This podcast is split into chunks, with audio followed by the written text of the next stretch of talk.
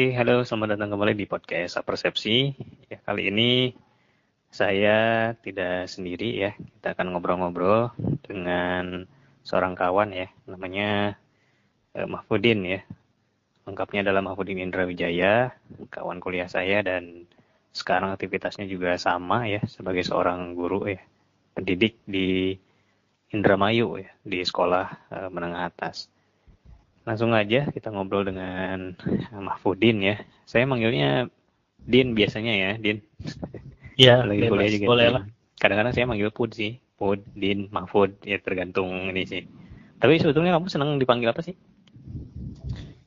Ya lebih umum Din sih ya, jadi panggil Din juga cukup lah. Lebih umumnya dipanggil Din ya, kebanyakan orang berarti manggil Din kan. Iya, atau Mahfud ya bebas lah. Mahfud ya. Nah, Mahfud atau Din ya sama aja ya. Gak Iya, masalah ya mau dipanggil itu juga karena memang udah biasa ya. iya, Hmm. betul betul. Ya, ya jadi ini kan udah hampir, ya udah bukan hampir ya, udah setahun ya pandemi din. Di, Lebih lah. Udah lebih ya. Sebenarnya kan waktu itu pengumuman bukan pengumuman ya. eh, KBM ya. eh, apa namanya waktu Jokowi mengumumkan ada yang terinfeksi virus ini kan di bulan Maret sih kalau nggak salah pertengahan.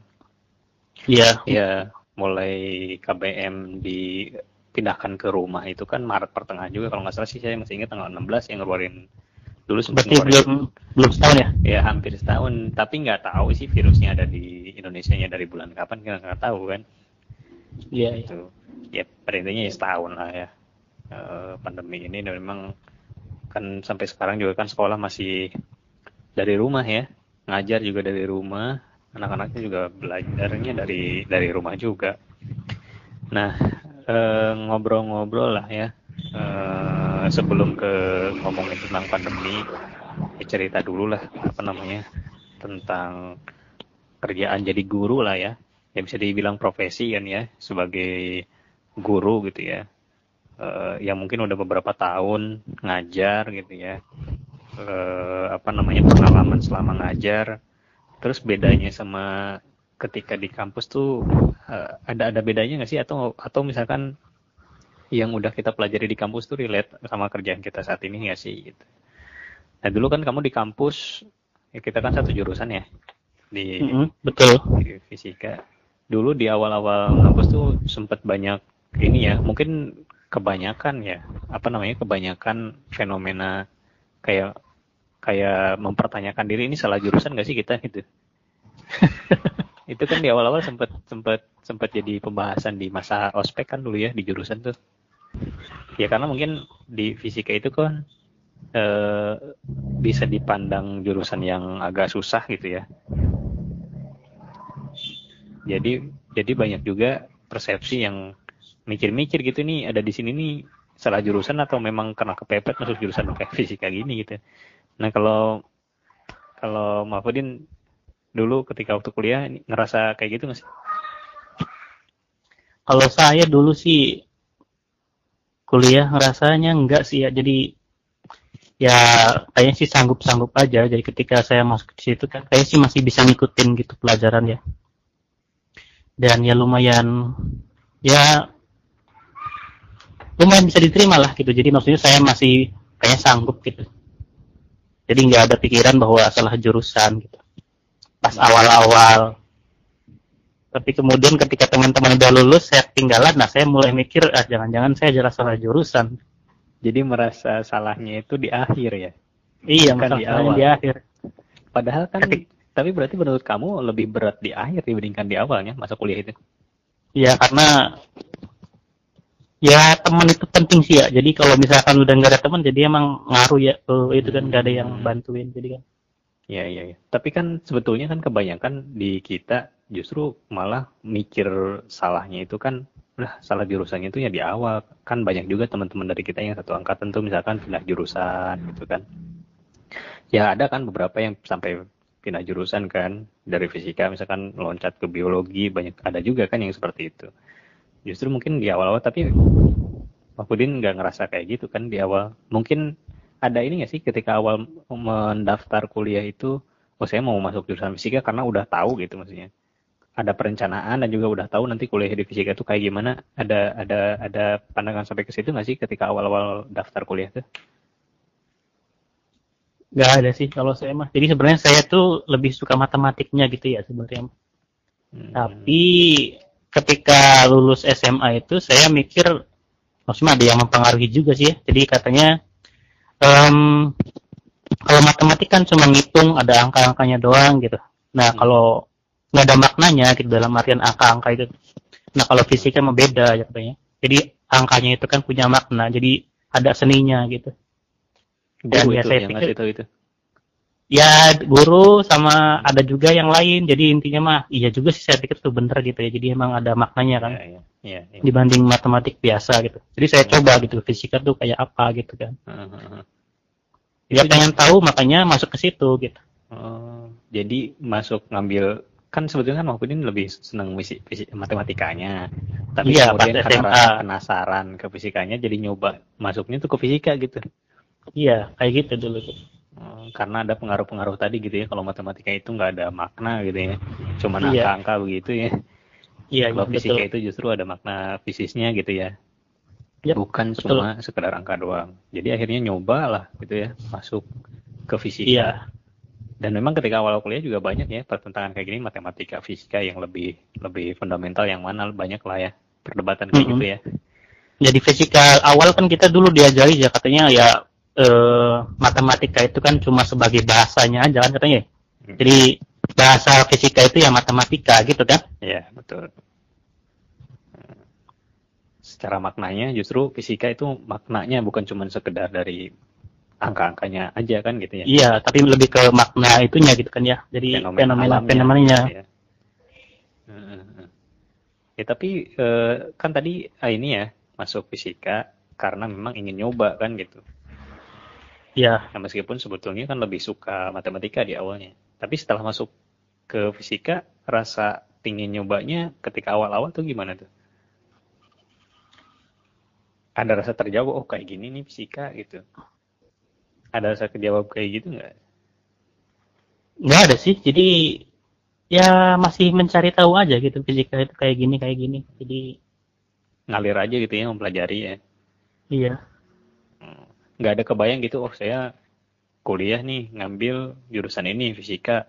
Nanti saya lulus harus jadi ini. Nggak nggak ada kebayang sampai situ ya. nggak ada ya. Ya ada berarti kan tanpa... Parah banget ya. Harusnya mah ada ya. Enggak berarti kan tanpa perencanaan kan. Kalau kamu dulu apa kan? Ya, sama, ya. Mungkin satu dua sama kamu juga. Itu satu juga. dua. Iya. Terus terang aja ya sama. Ketika masuk jurusan fisika juga ya ketika SMA tuh terus terang blank sih saya mau ke mana. Entah kuliah entah itu kerja juga blank gitu. Apa iya, namanya? ya kan karena ngambilnya basicnya pendidikan jadi kan mikir ah mentok-mentok juga paling jadi guru gitu ya, kan kalau ya. nyasar ke yang lain makan nggak tahu gitu ya iya. jadi bayangan buruknya itu kan ya paling nggak jadi guru gitu kan iya iya ya mungkin ya pahit-pahitnya kan gitu kan mikirnya iya gitu. padahal mah yang lain juga kan banyak ya kerjaan yang lain iya. Cuma memang uh, gini kalau saya sih dulu ya kenapa fisika karena memang di SMA itu ya memang di antara kimia, biologi, matematika, fisika, saya tuh lebih lebih condong lebih bagus agak di fisika gitu. Dan hmm. dan memang juga di lingkungan ya kayak teman-teman gitu kan, guru juga banyak kedorongnya ke situ gitu ke ke fisika. Jadi kalau dulu memang fisika kan diperluin gitu ya. Jadi kan UN masih ada dan lain-lain masih ada kan. Iya, jadi perlu pelajaran gitu. penting kan jadinya. Iya. Sekarang UN hilang jadi agak buram gitu ya. mungkin jadi agak tersingkirkan gitu kan ya. Hmm. Iya sih saya dulu sih sebetulnya ini dulu kan ada guru fisika saya kebetulan di kelas 12 itu dia uh, wali kelas juga gitu di kelas saya dan memang kompetensi hmm. saya mungkin di fisika agak bagus lah ya cara nilai juga tapi sebetulnya hmm. waktu itu saran dari wali kelas itu ngambilnya bukan fisika sebetulnya sarannya ngambil teknik gitu ambilnya teknik elektro waktu itu karena mungkin mm-hmm. melihatnya pertimbangannya di dunia kerjanya gitu ya lebih lebih bisa apa namanya eh, aplikasinya lah ya di teknik elektro itu nah cuman kan pada akhirnya ya udahlah saya memantapkan diri untuk ngambil pendidikan fisika gitu mm-hmm. iya itu sebenarnya ya pengaruh-pengaruh tadi. Meskipun sebenarnya nggak tahu ke depannya bakal jadi apa gitu kuliah tuh. Iya nggak tahu. Ya jadinya ya bisa dibilang tanpa perencanaan juga. Ya udah kira-kira ke fisika nanti lulus ya ya tadi pahit-pahitnya udah jadi guru gitu kan pahit-pahitnya. Nggak ada rencana setelah lulus juga melamar ke mana-kemana nggak ada juga sih. Gitu. Ya hampir sama lah ya. Sebenarnya sih saya juga ya terus terang sih ya dengan kondisi kayak begitu kayak misalkan kondisi sekarang nih udah lulus kan gitu ya udah ngerasain dunia kerja kayak gimana gitu. Kadang-kadang kalau Mhm. misalkan mau flashback lagi suka ada rasa ada rasa penyesalan juga sih sebenarnya. Tapi bukan penyesalan penyesalan yang ke apa namanya udah di kuliah udah apa bukan penyesalan penyesalan kayak gitu sih. Lebih kepada penyesalan diri kenapa dulu nggak punya rencana A B C kayak gitu sih gitu buat di masa depan di kerjaannya dan sebagainya gitu. Heeh. lebih ke arah penyesalan kayak gitu. Jadi kenapa dulu nggak ada yang ngasih tahu kayak gini ya gitu ngarahin gitu. Nggak ada yang ngasih pandangan gitu misalnya yang lebih luas lagi gitu. Ini kalau masuk Mhm. eh, kuliah begini nanti eh, dunia kerja begini gitu. Nggak ada yang gitu nggak ada ngasih pandangan luas sebegitunya gitu. Jadi ya kita juga jadi sempit gitu ya mikirnya gitu ya udah kuliah Iya, kuliah betul. pahitnya guru gitu aja gitu.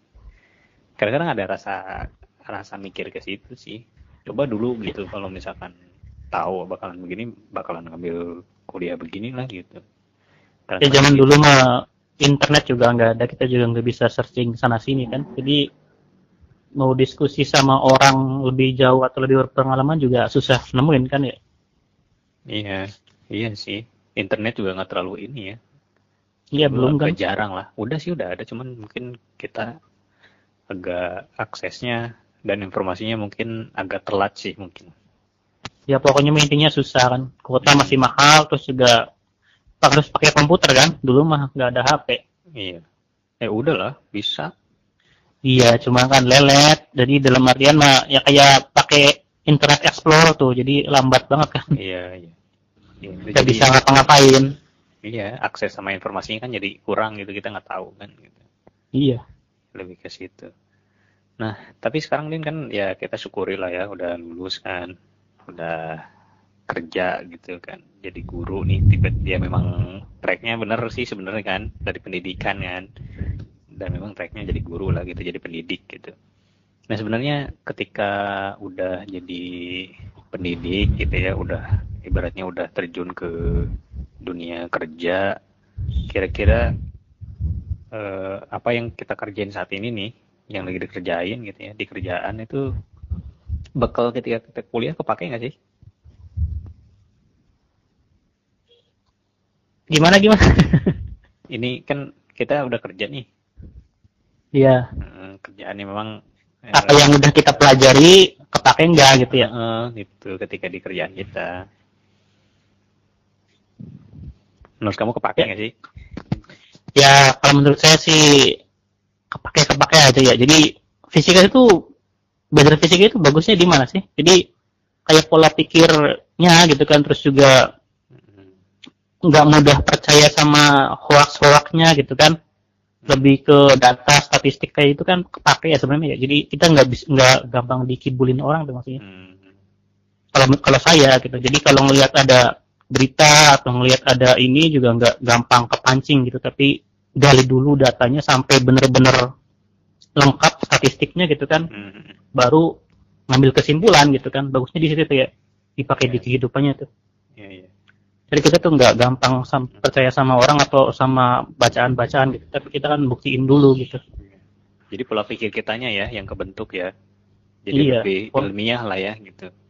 Mm-mm. kalau zaman sekarang kan kayaknya sih nggak pada kayak gitu ya anak-anak jadi kan ah diterima-terima aja gitu terus juga Hmm. gampang kemakan hoaxan Mm, mm, mm. karena fisikanya kan nggak jalan gitu ya kalau sekarang kata, kata saya sih jadi eh kalau di saya malah fisikanya juga kayak dia kalau dulu kan berangkat dari fenomena percobaan kalau sekarang kan percobaan tuh jarang banget ya kayaknya itu jadi anak-anak tuh cuma nerima faktanya kayak gini rumusnya ini Mm, mm, mm. jadi kalau pikirnya tuh nggak Iya, iya, iya. nggak dari nggak Iya. nggak tumbuh gitu maksudnya Mm-mm.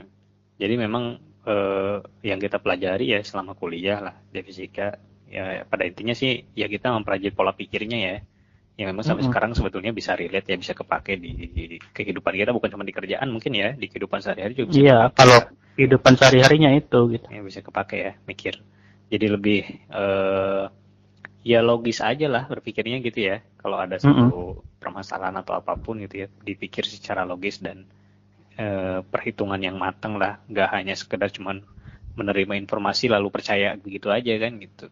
Iya, betul. lebih lebih apa cross check ya. Ya, logis dan cross check sih. Ya, jadi ya kalau dari sisi itu sih oke lah mungkin ya bisa hmm, apa namanya jadi bekal kita ya di kehidupan sehari-hari baik itu di kerjaan ya di kerjaan maupun di eh, kehidupan eh, sehari Iya. kita sih sebenarnya gitu Iya, ya, dari- kalau- eh, eh, Kalau hubungan antara materi pelajaran di matkul gitu ya, mata kuliah di kuliahan sama kerjaannya nyambung tentu aja kan karena kan kita basicnya emang guru kan ya, guru fisika aja malah. Iya. Jadi kan artinya materi-materi yang kita ajarin di perkuliahan kan ya kepake di sekolah gitu ketika kita ngajar gitu kan. iya iya Ya Kalau pasti itu. kalau secara konten materinya oke lah ya gitu ya relate Iya. gitu ya apa yang kita pelajari di kuliah yang memang kita pakai kita ajarin juga kan ke anak-anak kita ya Yang Iya, kita kalau ajar gitu nah Dan- kalau dari iya. mm-mm. Hmm, terus terus gimana? kalau dari Dari- sisi aspek pedagogisnya kan kita kan di pendidikan nih Mm-mm. ya secara konten materinya udah pastilah fisika kita pelajari kan gitu dari fisika klasik sampai modern kita tahu kan gitu dipelajari kan Iya. Tapi kan kita belajar belajar eh, teori pendidikannya itu kan dari semester 1 sampai semester akhir itu ya mungkin hanya sedikit-sedikit yang bisa kita ambil kan gitu. Iya, betul. Nah, ya. Nah, itu eh, apa namanya bawa dampak nggak sih gitu yang kita pelajari secara teori pedagogisnya gitu ya di realnya ketika kita terjun ke dunia pendidikan gitu. Ya kalau buat saya pribadi sih kayaknya emang kalau dari segi pedagogisnya ya kuliah 8 tahun itu eh 8 tahun ya. Semester Kuliah ya 8 semester gitu. Dari awal sampai akhir itu kayaknya nggak ada apa-apanya gitu. Jadi masih kurang tuh pengalamannya tuh. Hmm, Jadi pelajaran yang kita pelajari di kuliah gitu kayaknya masih kurang ketika kita dibawa ke dunia kerja gitu. Jadi masih Hmm. kurang inilah, kurang itu. Jadi masih kurang pengalaman lah di Iya, sekolah terus di kuliah. itu secara pedagogisnya ya Iya, kalau menurut saya. masih kurang karena memang banyak sih faktor-faktor lain ya yang sebetulnya mungkin hanya bukan bukan sekedar teori doang yang kita pahami tapi secara pengalaman juga harus harus ada gitu untuk masalah pedagogis kayak gini kayak misalkan psikologis anak gitu ya kalau Iya. secara teorinya ya kita pelajari kan waktu kuliah psikologi pendidikan ya terus juga banyak yang lainnya yang kita pelajari kan di kuliah tapi kan itu teori gitu loh ya kita cuma Mm-mm. tahu secara teorinya tapi realnya faktanya kita tuh ya sama kuliah ya nggak ditunjukin kan gitu Mm-mm. ketika terjun ke kerjaan benernya gitu ya ngajar ya pasti banyak nemuin anak-anak yang emang secara psikologis beda-beda Iya. Nah itu itu sebetulnya bingung tuh untuk apa namanya implementasinya tuh aplikasinya ini anak harus diapain gitu kan kan kalau ngajar sih sebetulnya gini kalau materi mah kan gampang lah ya bisa di, di, Iya, di- diajarin tapi kalau misalkan anaknya secara psikologis nggak siap buat belajar ya kan susah juga guys sebenarnya Iya. ya banyak lah tantangan di sekarang ya anak-anak terutama saya sih kan saya Ya, apalagi sekarang kalau menurut saya anak-anak malah tambah lebih susah diatur kan dibanding lebih dulu susah. kan. Heeh. Karena posisinya kan jauh juga kita nggak bisa kontrol anak-anak sih sebenarnya Iya. posisinya gitu. Berarti kan secara psikologis kita ya terus terang saya secara pribadi masih masih perlu banyak pengalaman lah untuk untuk secara pedagogisnya ya, pedagogis secara realnya loh gitu. Penanganan Hmm. anak-anak ketika uh, pembelajaran ataupun ketika kita ngajar gitu. Tapi kalau secara teori mah oke lah bisa dipelajari gitu. Mm-mm. Nah itu sih Betul. sebetulnya ketika awal-awal ya, awal-awal ngajar gitu. Apalagi saya sebetulnya ketika awal lulus, kalau yang di sekolah formal itu kan langsung ditunjuk wali kelas tuh waktu itu karena sekolah swasta kan. Mm. Tahun pertama jadi wali kelas itu juga bingung-bingung lah karena ngurusin anak-anak sekian gitu ya. Dan memang kita harus tahu karakternya satu-satu gitu. itu luar biasa jadi PR sih sebenarnya luar biasa jadi PR gampang kalau teori apa materi mata pelajarannya bisa kita ajarin tapi ini masalah psikologis anak ini yang yang sebenarnya perlu banget jadi dibanyakin pengalaman gitu untuk ngajar kayak begini. Hmm. Hmm. Tapi terus kamu gimana kalau masalah terkait dengan sisi pedagogisnya?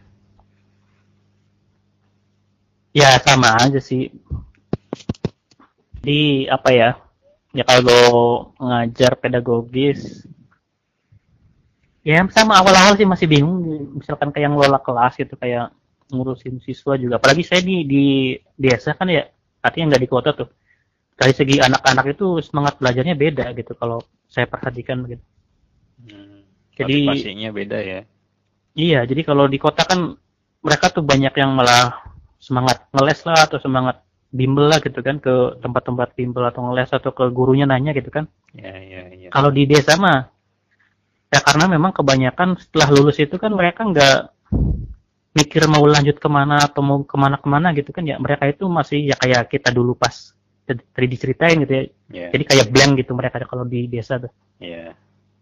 jadi mereka tuh tujuannya nggak ada terus juga nggak ada yang ngarahin kayak gitu-gitu gitu kan mm. jadi ya kalau dari segi dihitung yang kuliahnya berapa juga dikit banget kalau di desa mah gitu. Jadi kalau di desa-desa. Mm-hmm. nah karena sedikitnya itu kan akhirnya ngebuat ya mereka tuh kuliah kayak kuliah. Sekolah juga ya sekolah aja gitu. Sekolah Rasa, pulang ya. sekolah pulang kayak gitu ya. Jadi nggak ada yang semangat belajarnya tuh kurang gitu kan. lulus dapat ijazah gitu ya Iya. Masih berkarya. Karena memang habis dapat ijazah itu kan kebanyakan pada kerja gitu, kerja ya. tenaga gitu kan, kebanyakan. Iya, iya, iya. Tapi justru kan sebetulnya lebih susah ngebangun anak-anak itu secara tadi ya, secara psikologis belajarnya kayak bagaimana ketimbang ngajarin anak-anak secara materinya gimana kan yeah. gitu. Lebih susah secara tadi ya, secara psikologis belajarnya yang lebih susah kan gitu. Buat ngarahin anak-anak buat termotivasi buat belajar, tahu tujuannya sekolah bukan cuma sekedar ijazah doang kan itu yang susah kan itu sebenarnya ya. Mm -mm. Ya artinya kan itu materi mah jadi ngajar materi itu kan ya tahap berikutnya dari yeah. mengembangkan semangat mereka dulu kan. Yeah. Kemauan mereka buat belajar dulu. Kalau udah punya niat dan punya motivasi belajar mah dikasih materi juga gampang kan gitu nerimanya ya. Iya. Logikanya mungkin begitu ya. Dan mungkin jadi ini juga ya, jadi mungkin bisa uh, mikir gini ketika justru kuliah tuh harusnya lebih banyaknya ke arah situ karena kan kita pendidikan kan gitu ya. Iya, jadi ke pedagogisnya harus dibanyakin gitu ya. Pedagogisnya juga, ya maksudnya berimbang juga sih secara pedagogis dan juga secara konten konten iya. ininya ya, konten jurusannya ya. tuh gitu. Iya. Tapi ya saya bukan, juga bukan cuma teorinya, tapi lebih kepada aplikasinya loh gitu. Kita lebih banyak melihat realnya gitu. Kalau hmm. dulu kan ya kuliah ya teori itu presentasi tahu begini-begini, tapi kan secara realnya kita nggak tahu dan nggak pernah melihat secara langsung kan gitu. Iya. Jadinya kalaupun tahu teorinya kan ketika di lapangan bingung juga gitu, nerapinya kayak gimana gitu, implementasinya kayak gimana agak bingung juga. Mm-hmm, Apalagi kondisi begini kan kita juga ya kalau ajarin mah gampang, materi mah ya udah kita tinggal ajarin selesai kan gitu. Hmm. Tapi memastikan secara psikologis belajarnya tadi misalkan ya memastikan anaknya ini paham nggak sih kondisinya lagi kayak gimana itu yang agak susah itu sih sebenarnya kan. Kemarin saya ada cerita nih terkait dengan psikologis belajar anak ya. Kebetulan kan saya di sekolah swasta nih. Hmm. Ya, kebetulan juga kan sekolah swasta nih uh, ya secara karakter anak-anak kan luar biasa lah beda-bedanya tuh uh, heterogennya itu lu beda, ini banget lah sangat sangat heterogen banget lah bedanya tuh. Jadi kemarin tuh ada anak yang memang udah hampir ya bisa dibilang satu semester gitu ya. Dia tuh ya selama PJJ lah di pandemi nggak masuk sama sekali. Ini ngobrolin PJJ nih. Kalau kemarin sekelas psikologis belajarnya nih masalah anaknya. Ya ini nggak masuk itu pas PJJ atau pas belajar biasa? Jadi ketika normal pun dia begitu. Susah oh, ketika normal. Hmm. jadi bisa dibilang anak ini uh, berkebutuhan khusus lah sebetulnya gitu. Jadi harusnya sekolah di tempat yang memang menyediakan fasilitas untuk yang berkebutuhan khusus ya sebetulnya. Ketika oh. kondisi normal pun ya anaknya agak susah untuk belajar. sebetulnya sebetulnya kalau anak-anak seperti ini punya potensi sebenarnya dia ada potensi di satu bidang tapi di bidang yang lain betul-betul sulit lah gitu untuk ngikutin Hmm. pembelajarannya itu Hmm. jadi di kondisi normal pun susah lah gitu bahkan untuk datang ke sekolah aja ya hampir setiap hari kesiangan dan itu udah nggak bisa bukan nggak bisa ya susah untuk ngubah pola belajarnya kayak begitu. Jadi Iya. selama PJJ ini apalagi kita kan nggak bisa ngontrol anaknya gitu. Sudah ya semester satu semester lah dia nggak nggak belajar nggak nggak hadir di apa di classroom nggak ada gitu kan tugas-tugasnya juga nggak ada. Itu susah banget itu. Dan setelah dikonfirmasi gitu ya terus diundang ke sekolah yang memang problemnya itu ketika ditanya gitu kan buat motivasi sekolahnya kan saya tanya tuh kenapa eh, nggak pernah ikut belajar? gitu. Ya saya nggak suka gitu jawabannya tadi kayak gitu. Terus kamu sebetulnya ini nggak sih mau sekolah nggak sih? dia bilang. Nah, terus dibilang saya sebenarnya nggak mau sekolah gitu. Tapi Mm-mm. ibu saya maksa saya buat sekolah kan gitu. Nah loh kamu selama beberapa tahun ini ke sekolah itu berarti kan terpaksa ya gitu. Sebenarnya kamu nggak mau tapi dipaksa ibu kamu bersekolah gitu. Dia bilang ya iya gitu. Saya sebenarnya nggak mau sekolah gitu. Bahkan di satu semester ini yang dia nggak datang tuh dia sempat ngajuin cuti gitu. Cuti belajar gitu. Memang dia nggak mau sekolah gitu. Terus saya tanya tanya lagi gitu. Lah kamu nggak mau sekolahnya kenapa? gitu. Ya saya pokoknya nggak mau sekolah buat apa sekolah? Dia bilang kan gitu loh kenapa kamu bertanya nanyanya kayak gitu kan? Buat apa sekolah gitu? Ya habis kata guru SD saya begini-begini sekolah yang penting sekolah ijazah dan sebagainya. Saya nggak mau gitu. Jadi dia tuh di SD-nya tuh punya pertanyaan mungkinnya ke gurunya tuh. Eh buat apa gitu? Dia sekolah harus nyelesain belajar ikut ujian dan lain-lain gitu. Nah jawaban si gurunya ketika SD itu mungkin ya kamu harus belajar ikutin belajar ini belajar itu biar kamu nanti dapat ijazah gitu. Nah si anak ini ketika ditanya dan jawabannya begitu dia nggak nerima. Ya buat apa? Saya nggak perlu ijazah dia bilang gitu gitu. Da, apa namanya? Saya percuma juga belajar gitu. Dan memang saya nggak mau belajar gitu. Tapi kan Hmm. akhirnya akhirnya dia ngikutin dan dipaksa kan gitu. Biar belajar dan nyelesain sekolahnya dia di SD tuh selesai. Nah ketika ke SMP dia masih belum nerima tuh Mm-mm. buat apa gitu? Saya nggak suka ini nggak mau belajar gitu. Tapi dia sebetulnya ada beberapa mata pelajaran yang sebetulnya dia bagus punya potensi dan memang dia suka juga gitu. Nah akhirnya eh, ngubahnya itu memang agak susah. Itu buat ngubah pola pikirnya karena dulu dia dijelasinnya kayak begitu kan. Belajar itu cuman ya udah selesaiin aja yang penting kamu dapat ijazah cuma begitu dijelasinnya. Jadi kalau dia nggak sekolah, dia pengennya ngapain katanya? Dia ini dia kan seneng bikin animasi itu Jadi Animasi game lewat gitu. komputer gitu ya? Mm-mm, jadi dia bikin animasi aja karena dia seneng animasi dan cita-citanya memang pengen jadi animator gitu. Mm-mm. Nah, sebetulnya untuk pembelajaran ekstraknya bagus, matematika IPA-nya lumayan bagus gitu. Cuman untuk mapel yang lainnya agak kurang gitu kan. Nah, nah itu sih sebetulnya motivasi buat sekolahnya, buat belajarnya kurang karena tadi jawaban yang mungkin kurang tepat sih buat anak ini gitu. Mm-mm. Karena Dan sampai tadi- sekarang juga berarti belum sampai Berubah ya? masih merasa kayak gitu tapi ketika kemarin diajak ngobrol gitu bahwa ya sekolah itu ya bukan cuma sekedar kamu belajar ujian dapat ijazah gitu tapi ada sesuatu hal yang sebetulnya kamu perlukan nanti di masa depan gitu Tuh, kayak misalkan ya dia kan kemarin sih saya ngarinya gini dia kan pengen jadi animator katanya Iya. dia punya eh, idola lah animator yang terkenal gitu ya. Yang kemudian ditunjukin Presiden gitu Indonesia ya? bukan orang Amerika. Oh, animatornya tuh dan dia memang punya akun YouTube kan dan dia sering nonton gitu ya YouTube-nya si animator ini. Nah terus dia eh, ya saya tunjukin tuh si animatornya saya browsing eh, kenalan lah pada intinya siapa sih si animator ini sekolahnya di mana dan lain-lain lah gitu saya tunjukin Mhm. sampai dia tahu nih ternyata si animator ini ya dia sekolahnya juga di perguruan tinggi yang memang benar-benar ternama gitu ya belajarnya juga memang benar-benar eh, ya luar biasa gitu untuk Mhm. belajarnya gitu. Nah, jadi dia jadi animator terkenal itu nggak nggak instan, bukan cuma sekedar eh, punya skill, bakat, lalu ya jadi animator terkenal kayak begitu kan gitu. Tapi dia melewati proses belajarnya tadi itu panjang gitu. tapi akhirnya diarahin kayak gitu dan dia Hmm. terus ya ya agak sedikit terbuka lah gitu. Jadi memang oh. jadi saya harus belajar nih biar jadi kayak kayak dia tuh gitu. Cuman bukan cuman sekedar ngadain bakat terus dia ngulik sendiri. Oh, itu, itu mungkin bisa ya kayak gitu tapi tapi belajarnya itu ya tetap gitu. Sekolahnya itu tetap penting gitu. Mm-mm. bukan bukan ijazahnya tapi buat ngebentuk cara berpikir kamunya ke depan gitu dan ya sedikit-sedikit dia mulai bisa membuka diri lah terbuka jadi pandangannya buat sekolah gitu. Dan memang ya ya penting gitu sekolah bukan hanya sekedar ujian dan dapat ijazah gitu. Nah poinnya sih sebenarnya ya justru hal-hal yang kayak gini ini yang jadi poin pentingnya kan gitu. Bukan di muatan-muatan materinya yang banyak banget yang harus diselesaikan kan gitu dipelajarin. Tapi kalau udah motivasi belajarnya bagus gitu ya. Pandangan ke depannya tentang belajar juga bagus. Kayaknya tracknya jadi gampang gitu buat ngarahin anak-anaknya gitu. Mhm. Mm, jadi pola pikir sekolahnya itu masih sebatas itu gitu. Sebetulnya kan itu yang agak susah. Itu kan psikologis ya. Psikologis kan gitu.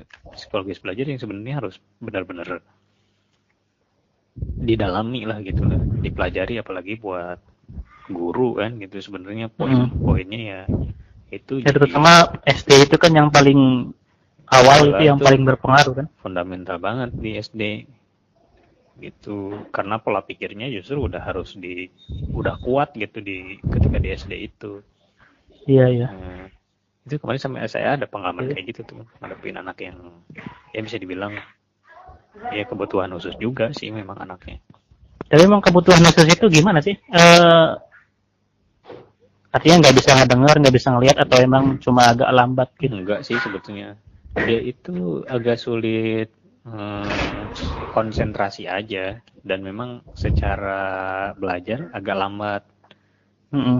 tapi sebetulnya dia punya punya potensi itu kayak misalkan nggak saya sih masih menggali ya apakah memang dia itu lambat itu karena memang dia nggak suka benar-benar nggak suka gitu sampai dia kayak gitu. Apakah memang secara ya potensinya mungkin nggak ke situ dia gitu. Masih Iya. ngegali itu sih sebenarnya tapi dia di beberapa mata bagus banget dan memang apa ada ada potensi di situ. Kayak matematikanya oke gitu. Terus bahasa Inggrisnya juga bagus gitu. Hmm. tapi di mapel lain udah udah susah karena proses Ya, karena memang nggak niat gitu kan, jadi niat dia kan emang belajarnya kan tertariknya ke situ, jadi yang, yang lain juga nggak dia pelajari. Iya, di situ. Nah, tapi justru itu susah sih yang ngebangun apa, suasana belajar atau psikologis belajar, pandangan-pandangan belajar ke anak-anak itu ya susah ternyata gitu. Dan itu kan kita nggak terlalu mendalam banget kan dipelajari ketika kampus kan gitu nggak terlalu dalam banget tuh yang hal yang kayak gitu. Iya. Iya, kita justru sibuk dengan eh, ngerjain tugas-tugas kuliah yang secara konten materinya ya dibandingkan konten yang eh, pedagogisnya kan bisa dianggap gampang lah dulu ya Iya. karena kan teori gitu jadi gampang kayak gitu kamu pernah ngalamin kayak gitu nggak ketika Kalau berkaitan dengan pedagogi siswa gitu. Kalau saya sih enggak ya kayaknya. Soalnya kan cuma guru mapel biasa yang masalah kayak gitu kan ada guru BK yang biasa nanganin ya. Hmm. Jadi kalau misalkan masalahnya lebih spesifiknya kayak gimana ya saya kurang paham gitu. Ya, intinya sih ada siswa yang emang susah, ada yang emang Iya, iya. semangat belajar gitu kan. Iya, iya. Iya sih, emang kalau yang gini mah umum ya. Dulu juga mungkin kita juga gitu juga, jangan-jangan gitu. Kadang-kadang kan suka mikir gitu, ya jangan saya juga gitu dulu waktu belajar.